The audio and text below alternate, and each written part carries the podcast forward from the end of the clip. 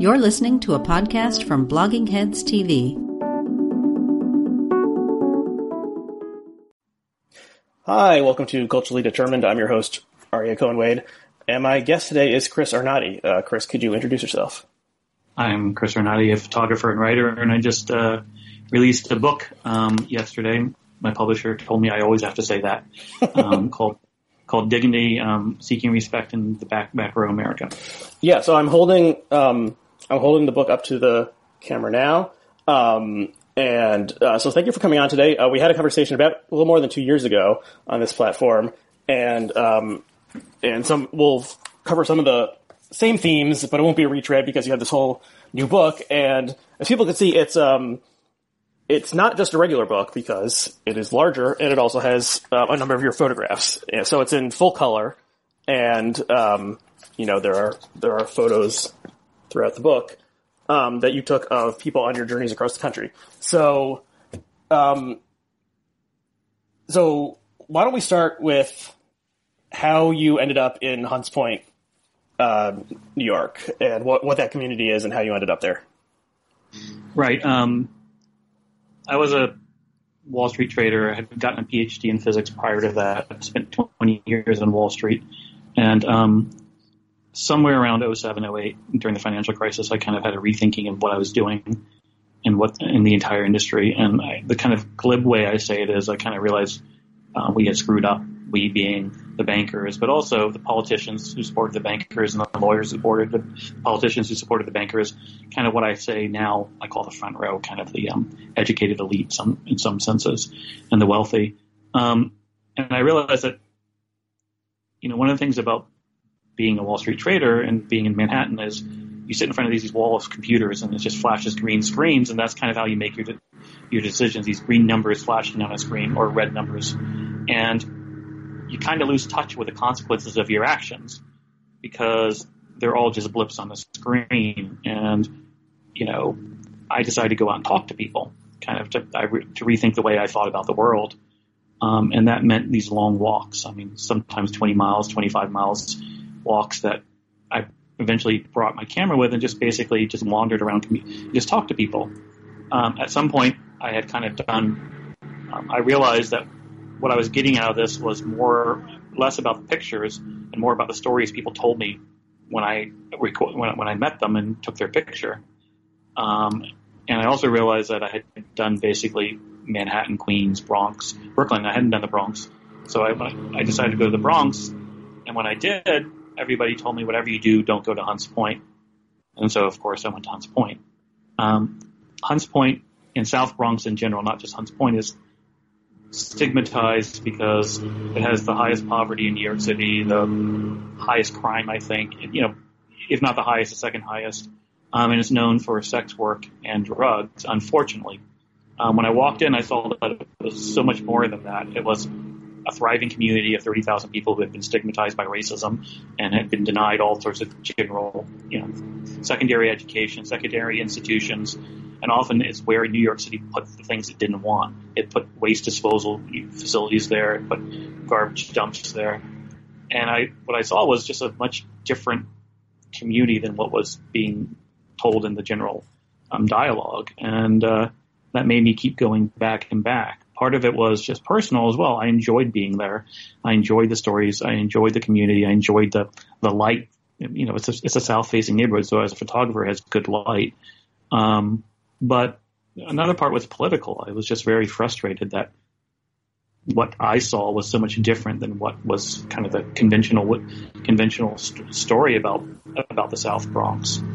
So eventually, this evolved into a three year project where I ended up losing my job, quitting my job, taking a buyout, whatever, being quitted, um, and uh, spent time with what I saw in the community as the most stigmatized within that Hunts Point itself and the South Bronx itself is stigmatized, but within that community, the addicts and the homeless are even even more stigmatized. The most stigmatized of the stigmatized, and that's who I ended up focusing my time on as a, as a group of a street family of roughly 50 people who were in the community um, and were were part of the community, but a stigmatized part of the community. Mm-hmm. Um, so what like drew you? So you, you had been living a like so you you came up with this metaphor of like the front row and the back row, and um, you had been living like the front row life. You uh, went to good schools and got a PhD. And you was working on Wall Street and living in a like fancy part of Brooklyn, and you know living the conventional American success story. Um, so what what like drew you to the people who are like living like down and out, like as just as uh, most as close to the like margins as, as you could get? Like why did you want to go so far and talk to, to those kind of people? I think partly it's my background. I mean, I, I did grow up in a small town that is very much working class. Um, I, even even though I grew up in a very conservative small town in the South, my parents were quite liberal. Um, my dad was an academic, and basically we spent a lot of time um, focus. He spent a lot of time focused on marginalized communities, both the civil rights movement in the 60s and 70s, as well as internationally. So it was kind of where I came from in some levels, and that's something I had forgotten about and kind of had lost touch with was that that kind of um, sense of learning and that sense of um, not forgetting where you come from, sort of thing. Mm-hmm. Um, so I, had, I don't think I was ever. I think you can. You talk to my friends on Wall Street. I was never really fit in there. I was never really fully comfortable there because my background was strongly from the left um, and was you know not not your traditional Wall Street background. So in some senses, it was kind of becoming more what I was traditionally who who I was. Mm-hmm. Um, so why did you? So I, I, guess when I first heard of you, it was around the 2016 election, and you were posting these Twitter threads of of photos you have taken of people around the country and kind of commenting on how uh, people on the left were misunderstanding. Um, kind of part of it was like misunderstanding the Trump voter and just misunderstanding like poverty in general. So how did you um how did you decide that like beyond just staying within New York City, you wanted to like travel travel the country and, and find these like forgotten areas? Part of it was burnout. I had spent three years in with with homeless addicts, and was, it was just taking a physical and mental toll on me. Um, but also it was intellectual, which is I wanted to see is what I saw in the Bronx or South Bronx was what I'd learned, the injustice, the frustration, the sense of like um, this immense political frustration I was having was true beyond just Hunts Point. Was it, in the mathematical term, was it translationally invariant? Was there more to it than just this one particular stigmatized neighborhood? So I started going to other equally stigmatized neighborhoods, if not more stigmatized neighborhoods across the country.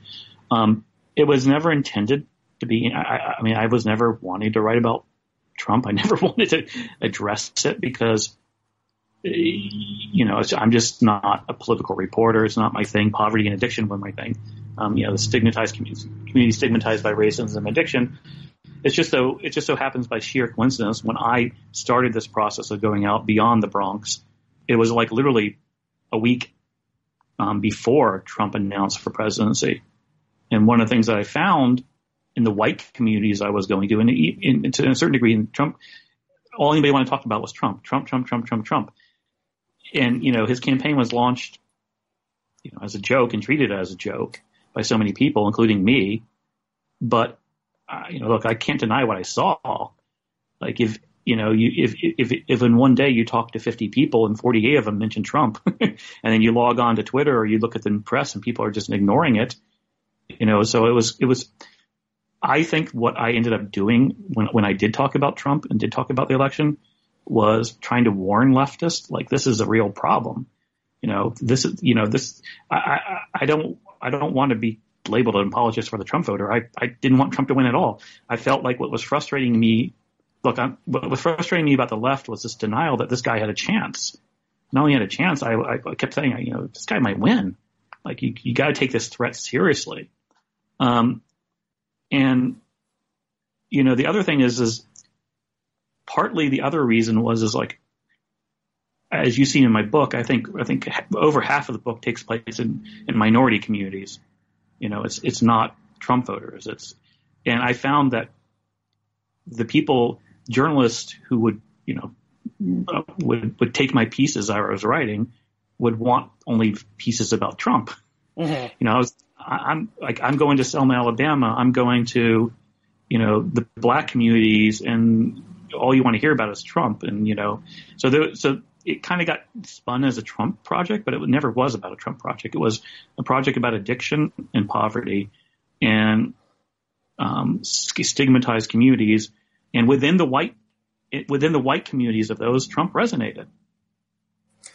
Yeah, and, and, I was I was actually surprised by how little Trump is in the book. I don't think his name is really is mentioned until like after you know like eighty percent of the way through the book, and then because you're you there's one part where you're in Cleveland during the um, nomination, the Republican National Convention, um, but yeah, it's not there's there's a lot fewer a lot fewer politics things discussed in here than I was expecting, which I think was good considering how omnipresent Trump is and um, how everything it's you know we're everything is seen through his lens. But did you um I mean did you think at one point of doing more like a here's how you can understand the Trump voter kind of kind of thing as the book or was it always more like focused on this? No, I didn't want to do that at all. Um, again,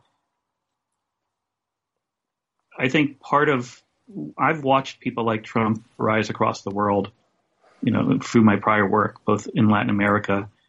I grew up traveling a lot across the world, and you know, part of the part of the the way these people stay in power is people just talk about them all the time, mm-hmm. both the their opponents, you know. And I I just wanted this book to be about much things much bigger than that, and you know, to the degree there's a lesson about Trump, I think it's you know, I hope people take away from the book that maybe they can understand a little bit more why someone might, why he might be appealing, um, both in a in a in a, in a, in a, you know why he might be more appealing to people than than they rec- than they want to admit.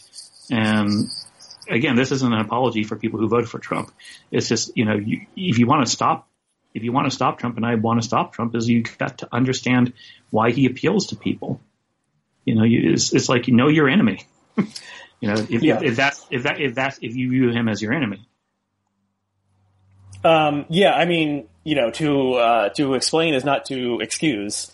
Um, and we, yeah, we need, you want to understand, um, why people are attracted to this person, um, without, without being like, yeah, an apology for them. Um, so one other thing that you said in that, so you have a, like a kind of a long introduction that deals with the Hunts Point, um, part of your life, and you talk about, you know, you're, uh, following people who are drug addicts or sell drugs or, um, prostitutes, um, and you talk about like kind of either developing or maybe kind of reigniting a substance abuse uh, problem of your own, and you would go to bars after you would leave Hunts Point and drink a lot. Um, and that was surprising to me because I, I, don't remember seeing you mention that in other stuff that I've read um, that you've written. So, yeah, could you talk a little bit about that and how that, you know, I guess that gave you sympathy with people who are have drug addiction problems and well, I wanted to I wanted to put that in there for honesty's sake, um, but also I didn't want to dwell on it because people like me tell that story all the time, and it gets told in a very sympathetic way. And you know, I don't want to I don't want to equate what I what I did at all with anything with what the people I dealt with were going through, or and you know, so I try to minimize it. I try to I wanted it there for honesty, but I also didn't want to emphasize it too much because it's I want this to be about the people I met, not not about me.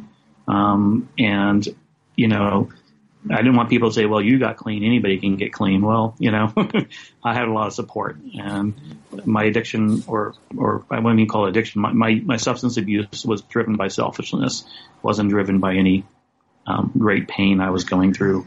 And almost, almost 95% of the people I met on the, on the road, their addiction was driven by a great pain and a great situation they were going through. So I just, I didn't want to make the equiv- equivalency at all. Mm-hmm. Um, so the first, so the first uh, chapter of the book is about um, McDonald's, and that's something that we did discuss two years ago, but we'll talk about it again. And there's lots of photos in here of people in McDonald's. Um, and the chapter has a great title, which is "If you want to understand the country, visit McDonald's." Um, so, yeah, why why has McDonald's become this place where you can like go and see, you know, a part a part of life that to the front row is is kind of invisible?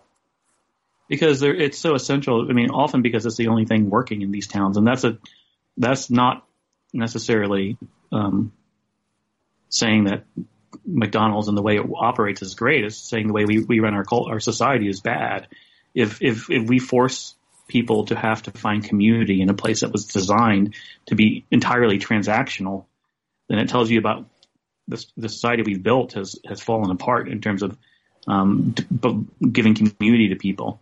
You know, um, I think about, you know, Gary, Indiana. I think about places that have been devastated by um, post pre you know by by factories moving away and by racism and what you know you go to Gary on a certain time of day and the only thing that really is kind of like it's filled with people and active and and and working is the McDonald's and this is true so many so many neighborhoods where the McDonald's provides kind of a community center for people who are on the margins um, and it provides a place for them to meet and, and for, for the very, most marginalized, for the addicts, for the homeless, it's, it's generally a place where they can go and be left alone. They can just sit there. They can go, you know, on their way in, they can grab a newspaper out of the garbage can and a soda cup. So they look like, you know, maybe fill it up at the, at the soda machine and, um, just sit there and, um, and just be left alone. One of the things I keep saying is like, if a homeless person goes to a college campus as under, you know, as open-minded as college campuses are, they kick them out. the college campus will call the police. In New York, you know, in McDonald's, they can go there and they can go in the bathroom, maybe wash up, maybe shoot up, um, and you know, charge their phone, um, use the Wi-Fi, but more importantly, just be left alone, man. you know, to sit and and talk to each other and be, you know, maybe meet their friends there. Um, and in some places like Bakersfield, California, where I spent, you know, that time in that McDonald's, and I write about that in the book. It's just it, it's really a central. It's, it's like a, it's like a treehouse.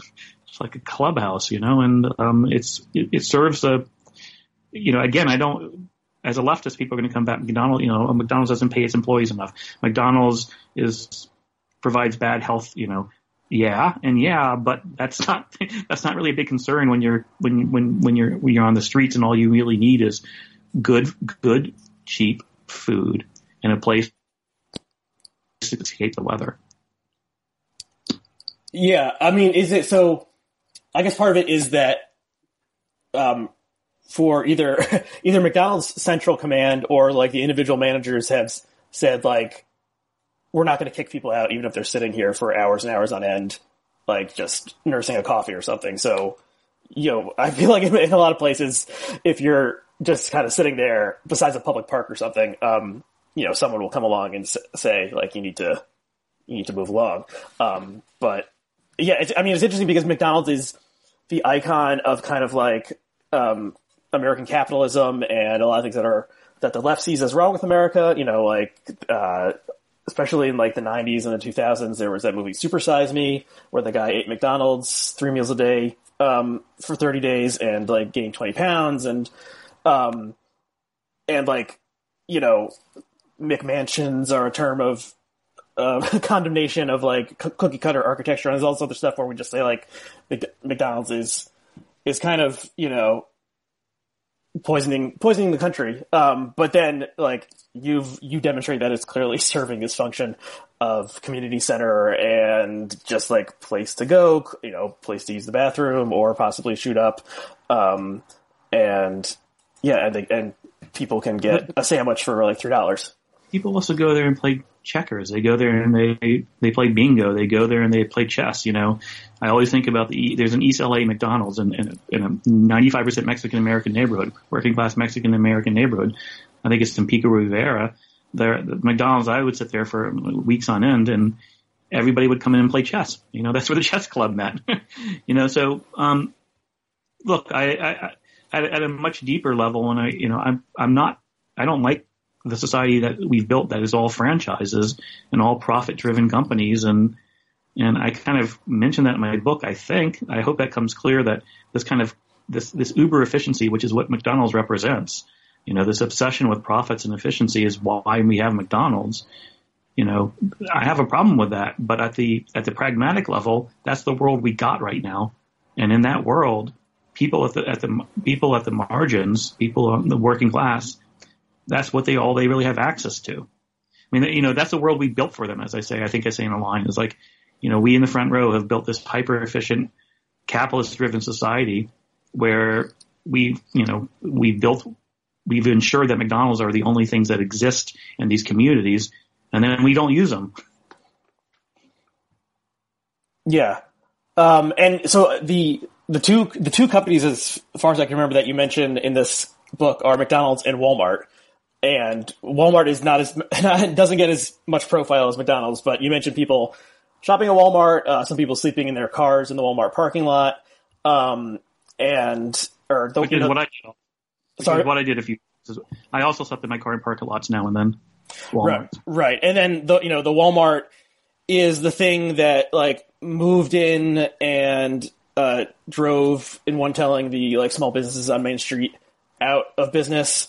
And um, and then there's you talk about there's one place where people are really mad that the Walmart is like the closest Walmart is like 30 minutes away, and so they it's very hard for them to shop. Maybe that's Cairo. Um, but That's Cairo. yeah. yeah, so Cairo, Illinois. Um, so you know, so Walmart is like an important part of the of life for people who are on the margins, and and once again, this made me think like you know, uh, anti-Walmart campaigning was like a big part of progressive politics in like the 2000s, and I watched a documentary that was called something like the cost of a low, low price or something. That was an anti-Walmart documentary, and you know, people would boycott Walmart, or right-thinking people would go to Target instead of Walmart because somehow Target was better than Walmart. Um, didn't like ruin uh, small communities as much. Um, so yeah, but uh, I, I guess it's just like there is. It just reminded me again of the contrast between the you know, the right thinking people are condemning the giant multinational corporation that's destroy- destroying the country, but at the same time, they're like, they're being used by uh, very poor people as well. So I, I don't know what to make of that. I mean, one of the things I say is if I want to go, when I go into community, if I go into a community and I want to find the refugee community and their immigrants, I go to the Walmart. That's where they are. That's where they mix with other people. That's the one place where you'll meet, you know, if you go into, like in Lewiston, Maine, which is, I think, 20% Somali at this point, or 10% Somali, where the Somalis and the, and the Quebecois, the whites, interact is at the Walmart. That's where they both shop. That's where a lot of them work. And so, yes, look, I have a lot of problems with these. You know, I have big problems with our kind of hyper efficient, um, monopolistic, capitalistic society we've created.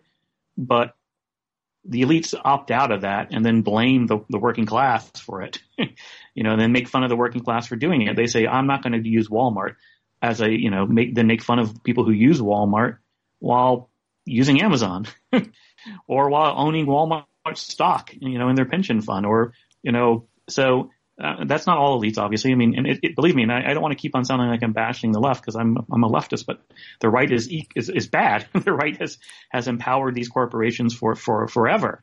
Um, I just wish the left would fight a little bit harder and remember that it once was the party of the working class and needs to regain the party, be the party of the working class, and understand that in some cases, despite their best intentions, they don't understand the working class they advocate for. You know, that's not, that's not true of all of them, obviously. There's a lot of, there's a lot of leftist progressives who completely understand the working class, come from the working class, remember their roots, and are still part of it.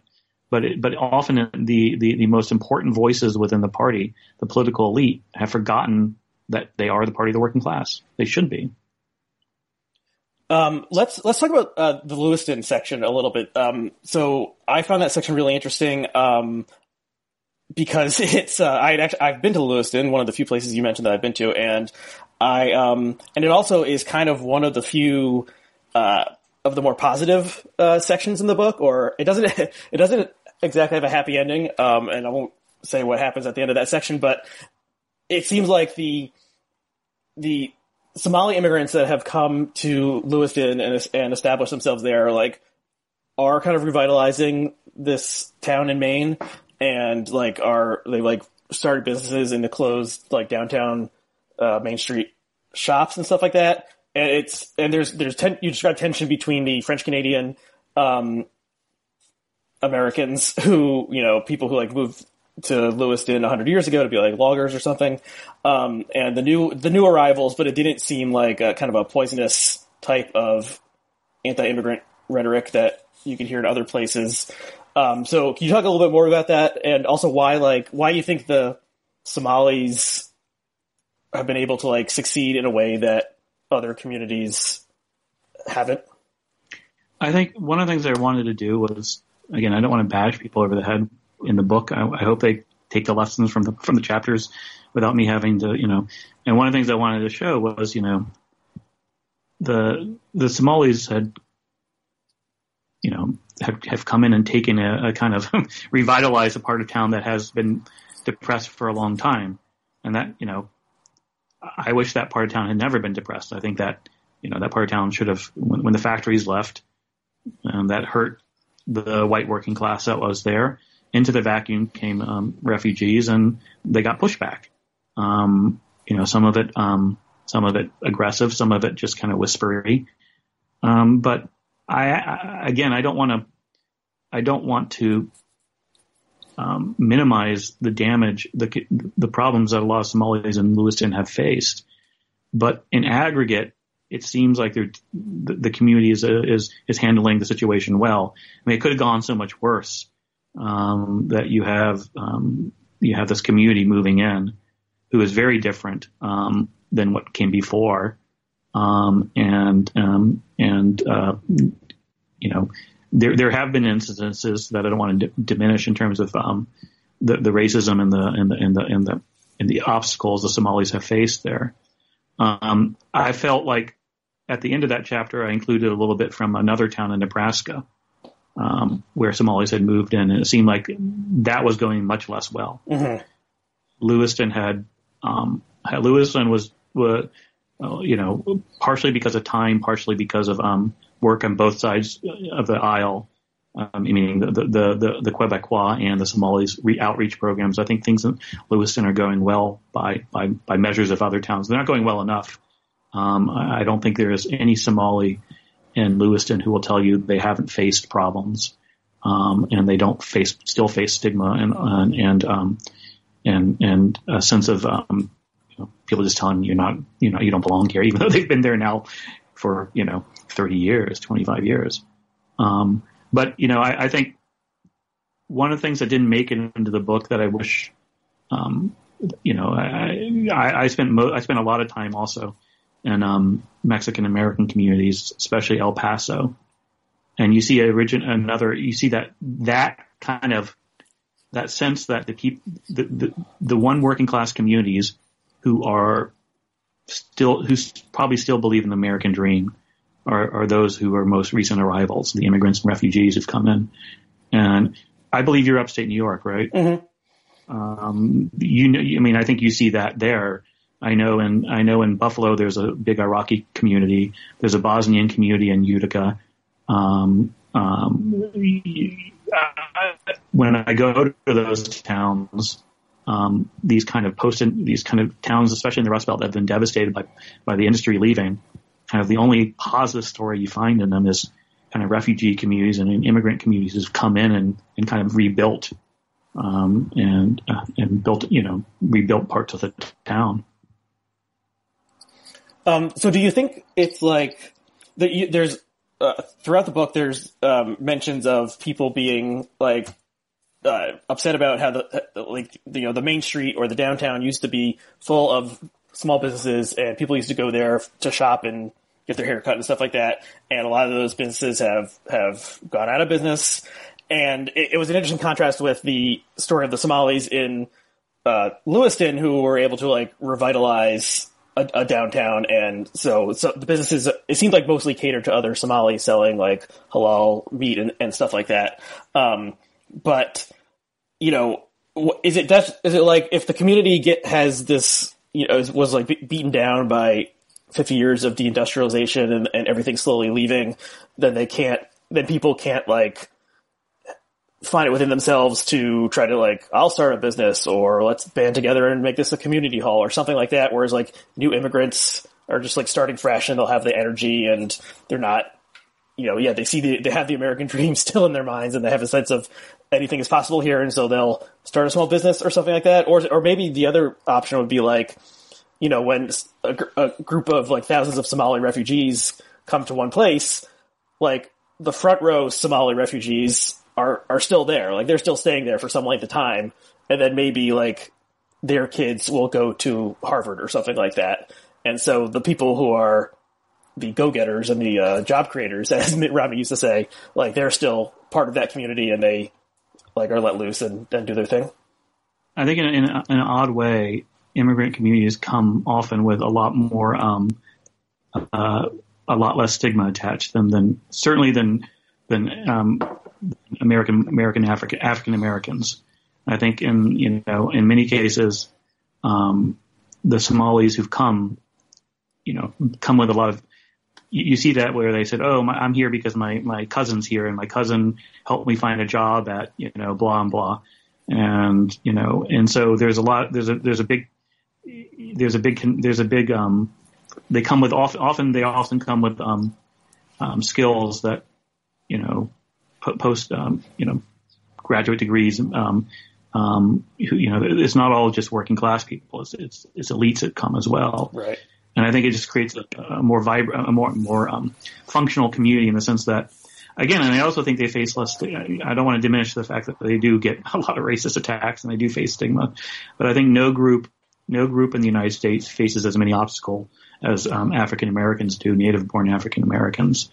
I think they are burdened with uh, a legacy of, of uh, current racism and a legacy of racism that just makes it so much harder. So when people say, well, if Somalis can do it, or if, you know, if Koreans can do it or Vietnamese can do it, why can't blacks do it? It's just, for me, it's just pretty obvious. It's like that all those three immigrant communities don't face the obstacles and racism that they, the blacks do here in this country. Um, in terms of um, Lewiston, I can't say, you know, I mean, I think, I think there is some, what they call brain drain going on. I think, you know, those who, a lot of the younger kids, younger people who've been raised in Lewiston who are Quebecois or white or uh, French French was it French Canadian American? Is that the term? Uh, or just Lewiston residents, mm-hmm. um, you know, move on, you know, and, and don't come back. And I think that's certainly a problem, you know, with our system is we tend to take the what I call the front row and pluck them out of the town and move them on, you know, and um, that hurts that hurts these communities. I mean, one of the things, one of the communities that didn't make it into the book, which is one of my favorite communities in America, is um, Lumberton, North Carolina, and it's fascinating because it's one, it's one third black, one third Native American, the Lumbee Indians, and one third um, white. Um, but I spent some time in a community college there, and what I found was really interesting. The community college was out of session, but what, what was in session was a uh, basically a magnet high school for the for the county. I think it's Robeson County, where it was like it was a, one of these uh, magnet schools where when you graduate from high school, you also get a uh, what's it called, an associate's degree or, uh-huh. a, a, two year college degree. It's, it's, a program my daughter went to here in New York City, um, and it was really a wonderful group of kids. It was I, I think the one that ones that were graduating, there were like 50 of them. They were all from the county. They're all lower income mostly. I mean, they're all mid- middle to lower income because Lumber- Lumberton is not a wealthy place. Um, and they were all, they're a very diverse group, black, white, Native American, but they're all, you know, to a person, they're all going to leave Lumberton and not come back. Now I get it. I don't want to ever question. I mean, I did that.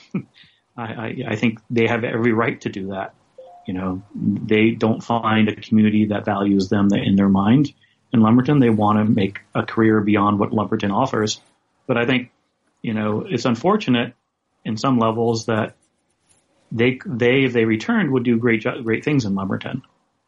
Um, and it would help Lumberton fight the stigma it currently fight in, in some of the problems. So I, I, do think it's a problem that we, we tend to, you know, I mean, I, again, I don't want, I left And I, you know, part of the book is I talked about trying to go back. I don't want to go back to where I grew up. Mm-hmm.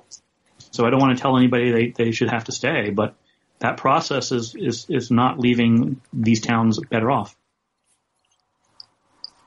Um, yeah, that's, that seems like a good segue to discussing a chapter that is called This is My Home.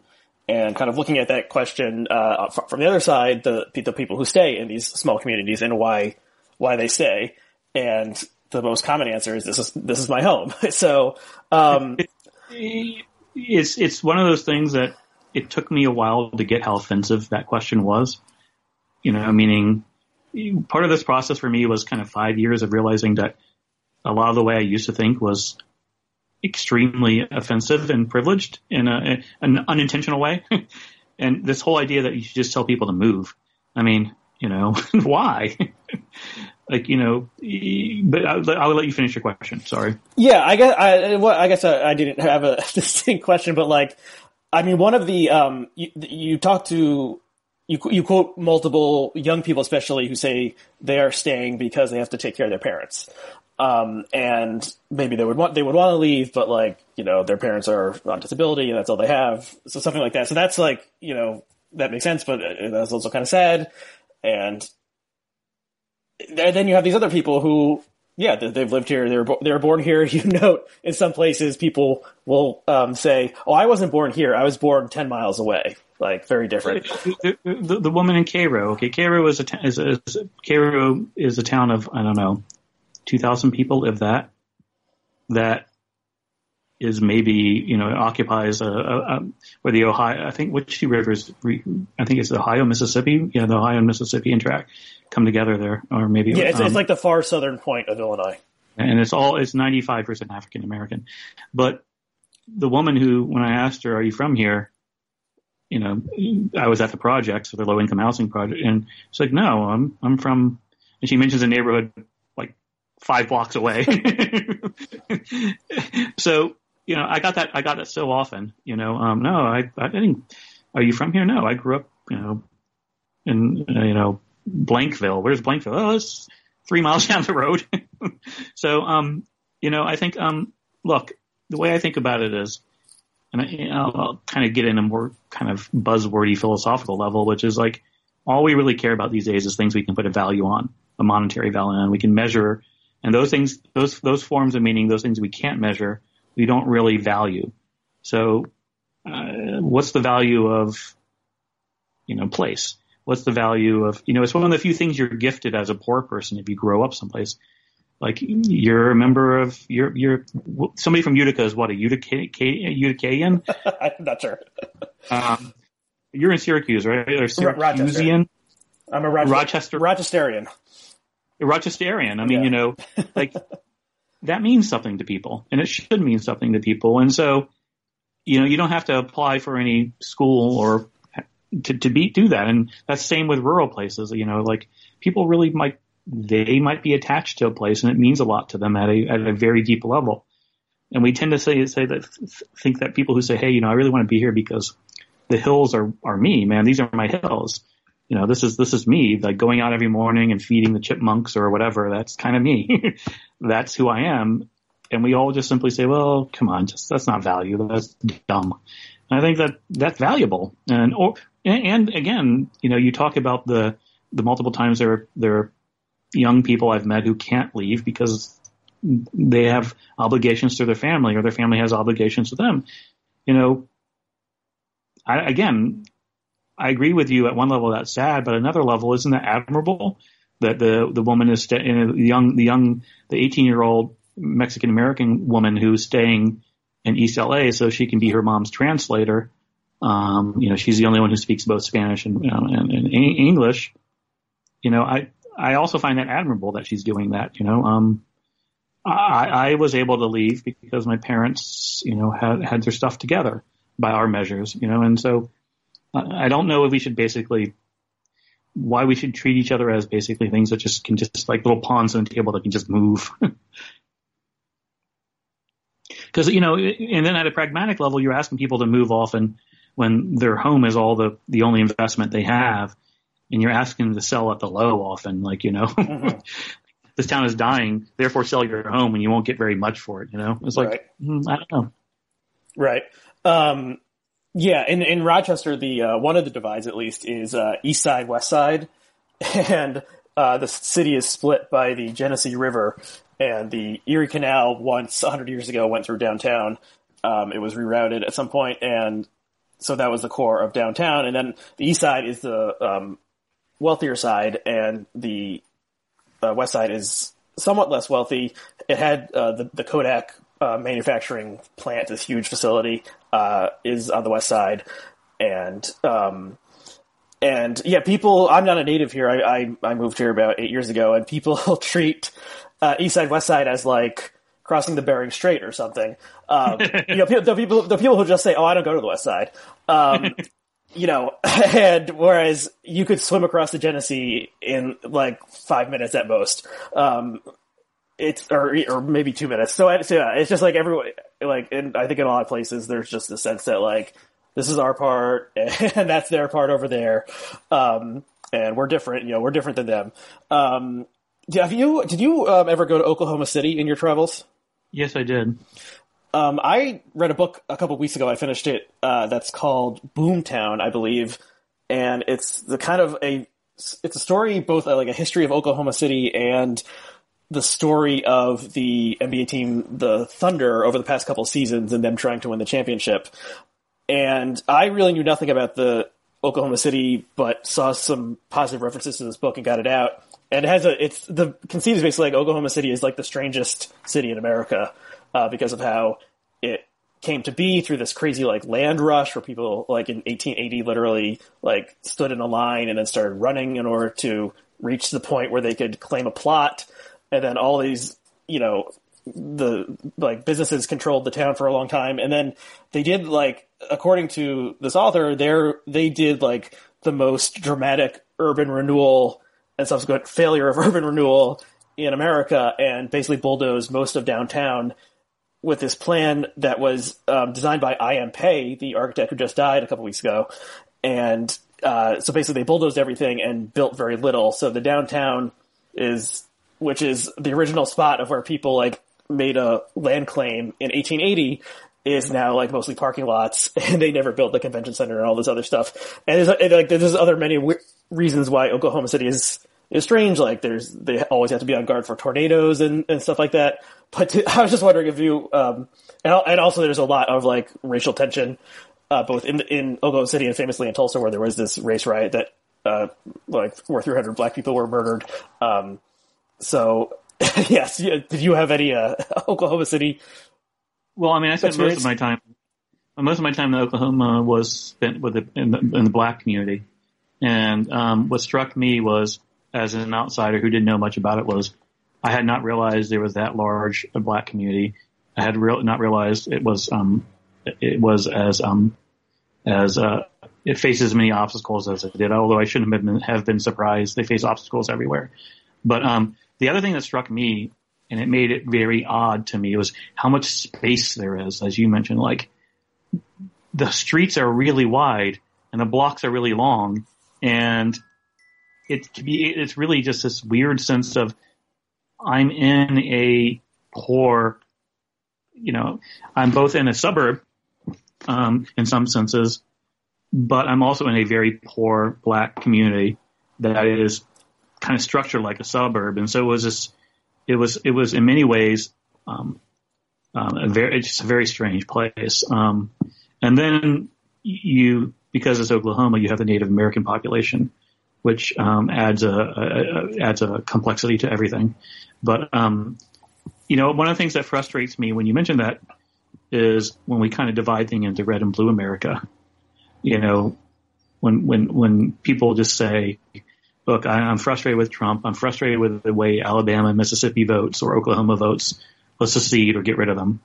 And I'm like, you know, Oklahoma City has a very large black community. Um, Mississippi has the highest percentage of black black voters of any state.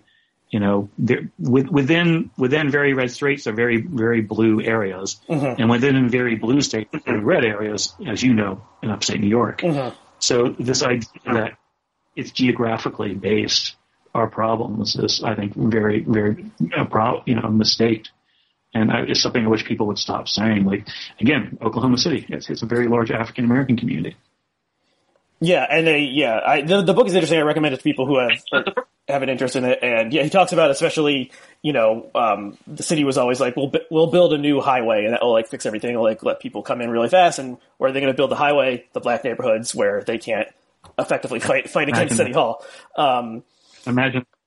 So, so uh, the book is is broken up by these sections of photographs, and you know, like twenty pages in a row of of photographs. So here's here's someone uh, sitting in there, sitting sitting in McDonald's, and um, these are kind of the way they're presented is kind of like, um, you know, you, there's no captions and there's no identification of the location, and you t- you talk about how you usually use like pseudonyms for the people you're interviewing. Um, so why I, I, I had a thought about why you might want to do that, but why did why did you choose to do it that way and not say like, oh, this this photo is from the Bronx or whatever? Um, because I want. It, it goes back to what I just said before, basically, which is I want people to know that this isn't just about geography, right? It's everywhere.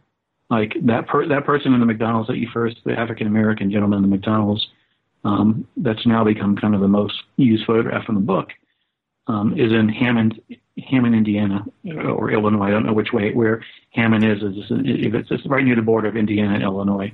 It's south of Chicago. But you know, the picture that could have been there was from Syracuse, was from Rochester actually. One of my favorite McDonald's in the world is in Rochester. It's in the African American community in Rochester. It's in a, it's in a, like a big strip plaza, like at a, at a Huh. stands. We'll, we'll have to figure out off, off air where, where exactly this McDonald's is, so I can go visit it. It stands a bit apart from the plaza. The plaza is one of those old shopping malls from like the 70s. uh-huh. And then it, it's one of those things where it's at on the roadside and the plaza is way back from the roadside. Mhm. Um, there's a really, but the, it could have, you know, that picture could have come from that one. You know, it could have come from Syracuse, Rochester. It could have come from, you know, um, Los Angeles. And that's kind of my point is that, you know, kind of, it's meant to basically say this is really everywhere and this is nowhere. Um, it could, you know, and, and also, also, you know, I don't also think, uh, the other thing was, you know, I mean, I don't think it's necessarily fair to the person to be like, oh, that's Jim from, you know, Right. let's go dig his past and find out why he's not doesn't have dignity. right. Um, yeah. So okay, let's let's talk about dignity and why did you decide that that would be the title and um, and you know subtitle seeking respect in back row America. What what is it about you know dignity that you want to make it your theme and how how do you see it playing out in the lives of of the people you talk to? I think one of the what I try to build up in the chapters is is this idea that we've taken away a lot from the working class.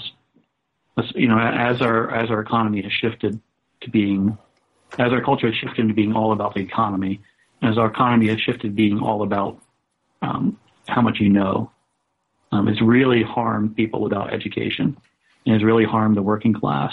Um, and so I basically say, look, we built this culture that really hurt this society that really hurts the working class, the, the, those who without education. Um, and we've taken away kind of what I say are things that they, they can value without having to get credentials. You know, faith, race, place, all these things that are just you're born with, you're gifted. And that's basically humiliating. And a lot of people feel humiliated. A lot of people feel disrespected. A lot of people, and, and this isn't a white or black thing. This is this is or Hispanic. This is just all the people I write about: white, black, Hispanic, um, urban, rural. They kind of feel like they're being looked down on, and I think they are right. I think they do. They have that. They are being looked down on. I think we kind of look down on them, and that's humiliating. And one of the things you do when you're humiliated is you try to look for a way to kind of find respect. And you know, the re- the response being to feeling humiliated is to want dignity and to try to seek it out. And you know, what, what really struck me through this project, both when I first walked into the South Bronx, was how resilient people are. How, despite facing structural racism, despite despite facing a society rigged against them in every way, um, economic and cultural, um, people people make the best of what they're given and and kind of overcome overcome the humiliation to to you know I think of you know it's it's, a, it's an odd example but one of the things in the South Bronx that brought me there um, was the pigeon keepers. People keep pigeons on their roof. To me it's you know it, that was a larger part in the book we, be, got edited out.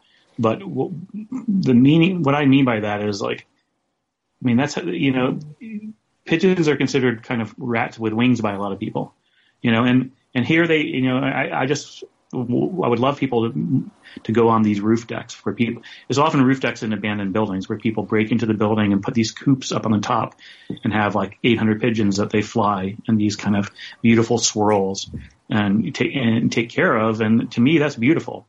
That's you know making the most of what the world has given you and creating art and creating beauty, and you know giving yourself dignity by by being an artist in that sense. And you see it so many different places where they kind of people are forced to improvise um, and create the, the most one. You know, graffiti is another one of those mm-hmm. where you know it's it's a non-approved form of art, but it's beautiful, and it's it's a way to kind of saying I want dignity. Um, now, wanting dignity and feeling humiliated, the quest for dignity doesn't necessarily always end up in good good places. You know, um, it, it, it leads to, I think it leads to racism. In, in many cases, it can lead to wanting to join um, racist organizations because they give you dignity based on your skin color, um, and that's bad. And I think we should call it out when it happens and fight it. But I, I think if you want to, in, in my opinion, and I don't want to dwell on it too much, if you want to fight that tendency, you, you, you, you fight, you fight the broader question of why do people feel humiliated? Yeah, and you, um, and I think I think it's the last chapter you have a juxtaposition of two stories. So one is a white guy somewhere in the South, and he has a Confederate flag on his um, truck or whatever. And you ask him, you know, or you say something like, you know, what, do you, what does that mean to you, or something like that, and he says, you know, it's just like a, a southern way of life, um, you know, hunting and fishing. That's what it means to me. And I had never heard anyone say Confederate flag meant hunting and fishing to them before, but um, that's an interesting thing that probably most people in the North would not would not accept or not understand. And and then you have this uh, tell the story that I think is in Milwaukee of a like a side street where a um, young black man was uh, shot by the cops and killed killed. Okay, killed by the cops, and then his friends, um, people built like a big memorial right where it happened, and and then his friends, um, like every day they like block off the street with their cars and kind of just like hang around and like tell stories. While they're there and you walk around there and there's some people are not very accepting of you of you walking around there. Yeah i mean uh, they it, it, ebbed and flowed. Some days it was basically you're not you, you know some days there was only five people. Some days there were 50 people 20 people. And i i come at the tail end of it. It was it was winding down because it, it happened i think two months earlier. Um, but i think one of the quotes i love that he that so basically this this gentleman would get in my face when I would get there when I was trying to take a picture of the memorial. He based one of the quotes I really love and I think it's right is he basically tells me this is not my story to tell, meaning me.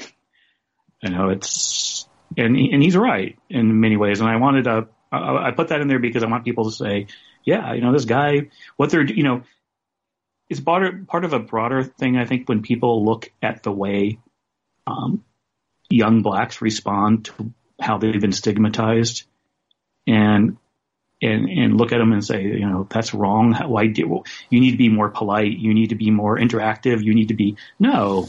I mean, I get I get where they're coming from, and I get where he's coming from, and I get where the frustration. I mean, the frustration is boiling over, and you know, I, I, like I think he, I think the thing he said to me was like, I kept on saying, well, look, I'm a, you know, the, the, hey, I'm actually well intended. I'm a journalist. I'm to, I'm to tell, you know, I'm here to do, I'm here to do you right. And he's like, the journalists have already turned, you know, Sylville, the, the young man who was shot down by the police, they've already turned him into a thug and they're turning us into thugs. And how, why can I trust you? And he's, he was, he, he's right. Why could he trust me?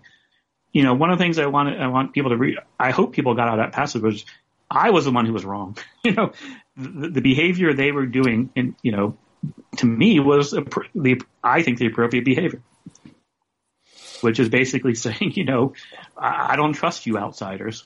Mm-hmm. You know, you've done nothing good for us in the past. Why should I trust you? Mm-hmm. And he's right. Um. So one thing that since the last time we talked has come an idea that's come to be discussed more by economic types and intellectuals and some politicians or wannabe politicians is a universal basic income.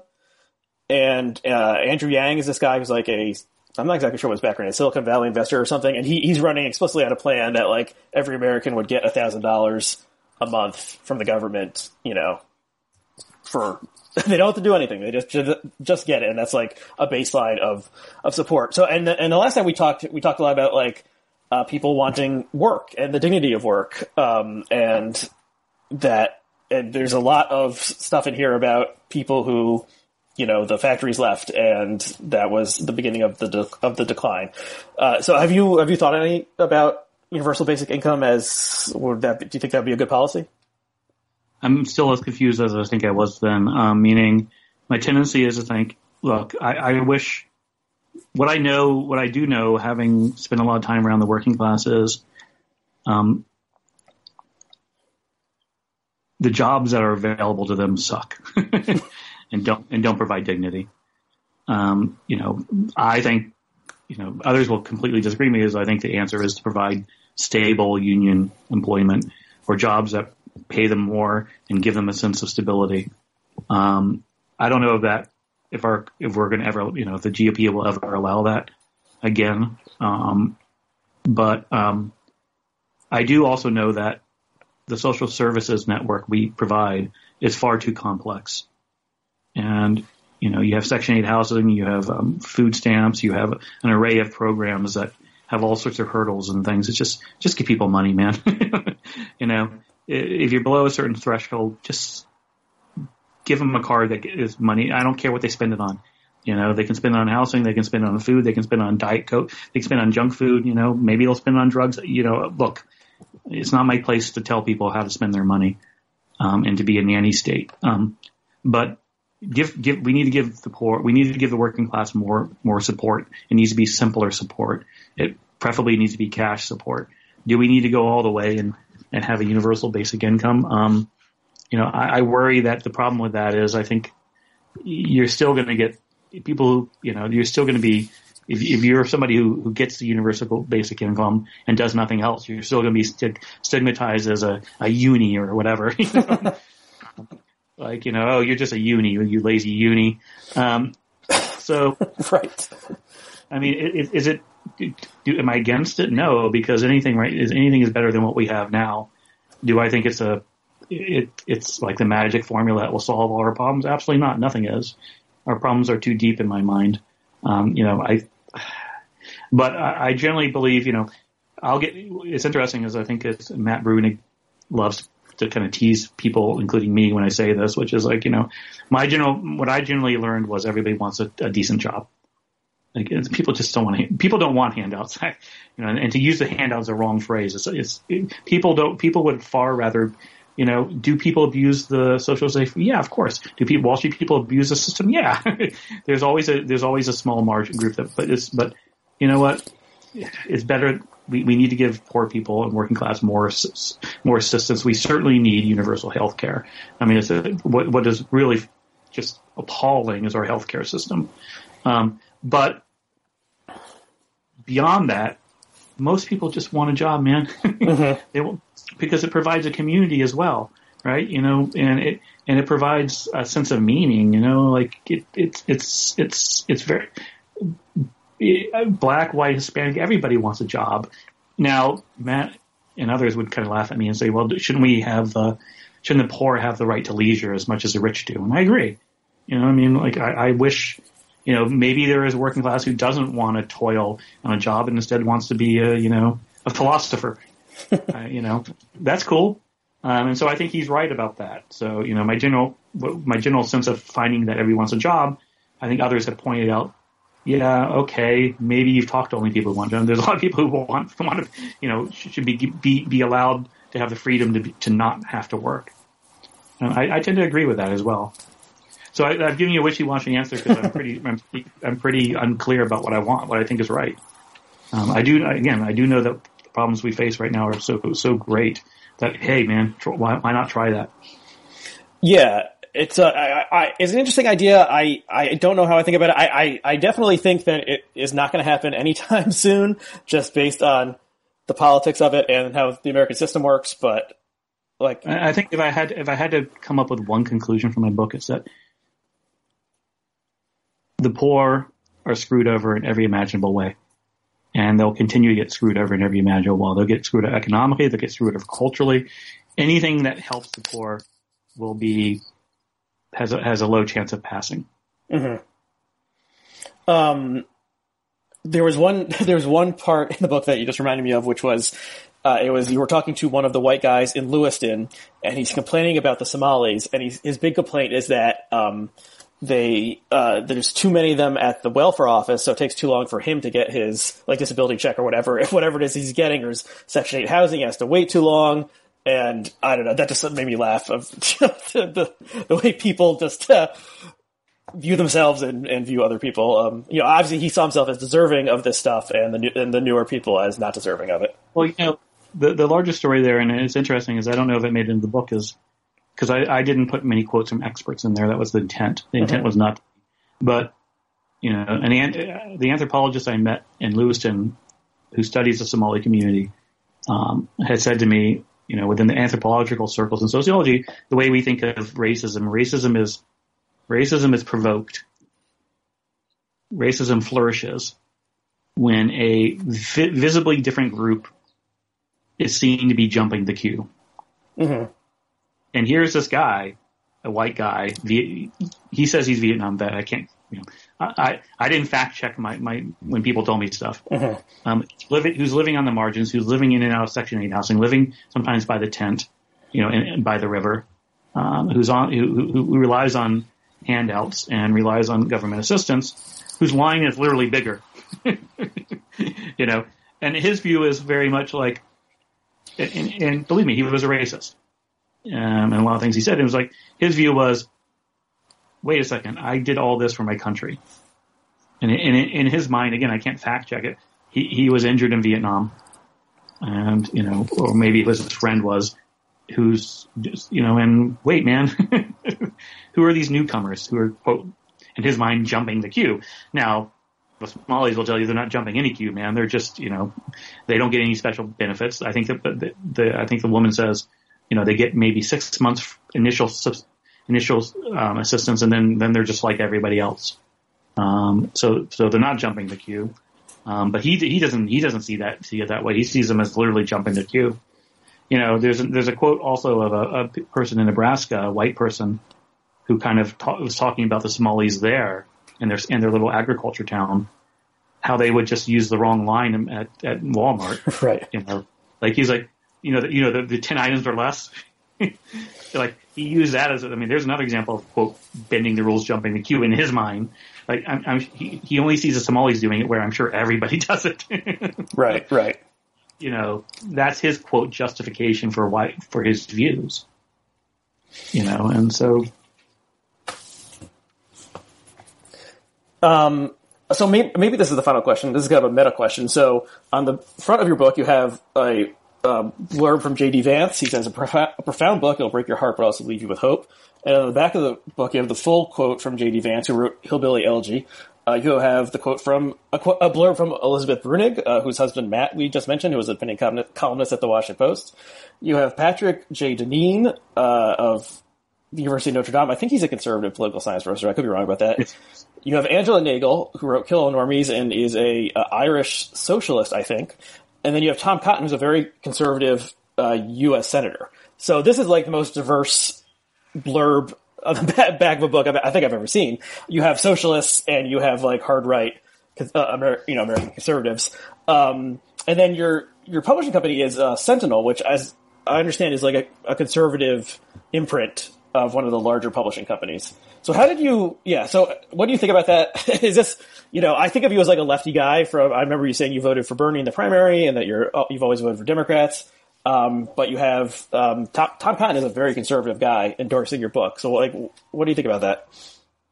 Um, I think I think the people on the opposite side of the aisles, to use political speak, are doing it. At, I hope out of good good good faith, like um, you know, with with good intention, meaning like here's an opposing view, listen to it. Um, I was surprised he blurbed it. Um, I was surprised um, people who blurbed it blurbed it. Um, I mean, the left, the right wing. I think it's a very deeply left book. I don't know what you think. Um, you know, um, the the Sentinel itself is committed. They they've made a committed effort to try to get um, liberal voices into their, and I'm one of the, and they're looking for more. So you know, if you're a liberal who is looking for a public, a non-traditional publisher. Um, Sentinel is somebody who's willing to, to publish that. Um, I, you know, I generally don't believe in judging people by their past views. Um, if they're open-minded going forward, Um, look, I know it's going to be problematic on the left that Tom Cotton um, blurred my book, but again, I'm taking it as an act of good faith on his part. Um, and uh, I certainly hasn't called. I don't think it's going to make me any any more right wing. Um, you know, um, it's not going to change my views necessarily. I'll, I'll, I'll, have a dialogue with the right. Um, it has been somewhat surprising to me that it's resonated as well it has on the, within the right some of the right community. Um, I guess again, I'll ask you. I mean, I'm too close to it. Do you view it as a book from the left or a book from the right? Um, I don't view it as from the right. Um, what actually just made me think of was, you know, I when the around the time when The Wire, the HBO TV show The Wire, was on. Um, I remember there was like kind of a debate about whether this was a liberal or a conservative show. And the David Simon, the, the, guy who created it, is like a flaming liberal. Um, and you know most Hollywood productions are like essentially made by liberals but conservatives like looked at the wire and was like, this is about this is a show about government failure and the things that government can't do. So what what I came to th- think about it was like the wire was like such an accurate d- depiction of reality that just in the way that we two people in real life can look at something and the conservative says, "Oh, this is this makes sense to me," and the liberal says, "This makes sense to me." Um, like you know, maybe your book is like, I mean, a lot of it is like you're just finding these people and letting them say what they want to say. So sometimes they say things that that jive more with conservatives, and sometimes they say things that jive more with liberals, or maybe they say something that's kind of ambiguous, and either side could say, "Well, that proves that I'm right about the, about X, Y, Z." So yeah, so you're doing like you know like reporting and showing things that we don't usually see, and it's about a group like groups of people who we don't usually think about um, like you know in the wire it was like the drug dealers and people who are addicted to drugs um, so so yeah so i think it's like you know a multiplicity of interpretations is is possible right i guess i guess uh, you know putting that framework i would say yeah the government has failed but we need more government it's failed because it, it, we don't have enough of it and it's failed because we don't have um, you know, we don't have uh, a government that focuses on the working class. We have a government that focuses on the elite. So I agree that it's a, it's a, it, it says the government's failed. I agree with the conservatives, but their answer of we should have less government, I think is a little bit, uh, is not necessarily my answer. And I, part of the reason I stayed away from giving policies suggestions was a, it's boring, and b, um, you know, one of the things I want people to come away with is I want people to judge for themselves. You know, I, I don't want to be the interpreter of. I think it's offensive for me to say, "Here's all these voices." You know, here's what they say you should do. I think you can put. I think people should judge for themselves what what what, what those people are saying.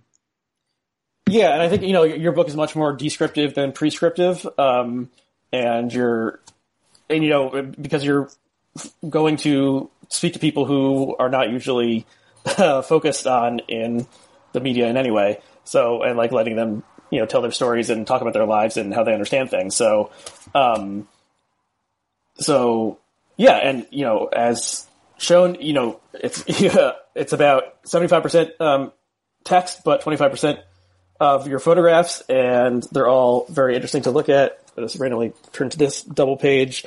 Um, so yeah, so I encourage people to, to if, if you enjoyed this conversation, uh, check out the book uh, Dignity by Chris Arnade. Is there anything else you want to say before we sign off?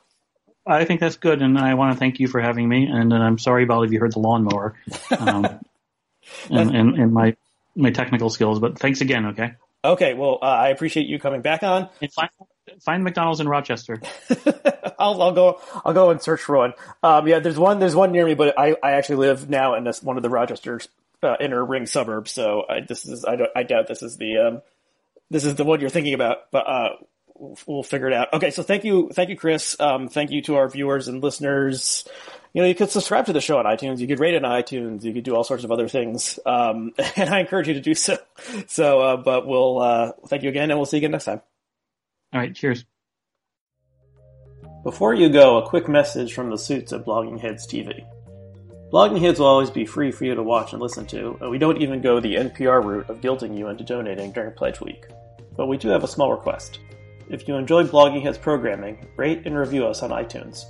The iTunes algorithm weighs positive reviews heavily, so taking a few minutes to rate and review us will help more people find out about our shows. Also, of course, we encourage you to subscribe to our Twitter and Facebook feeds. Thank you.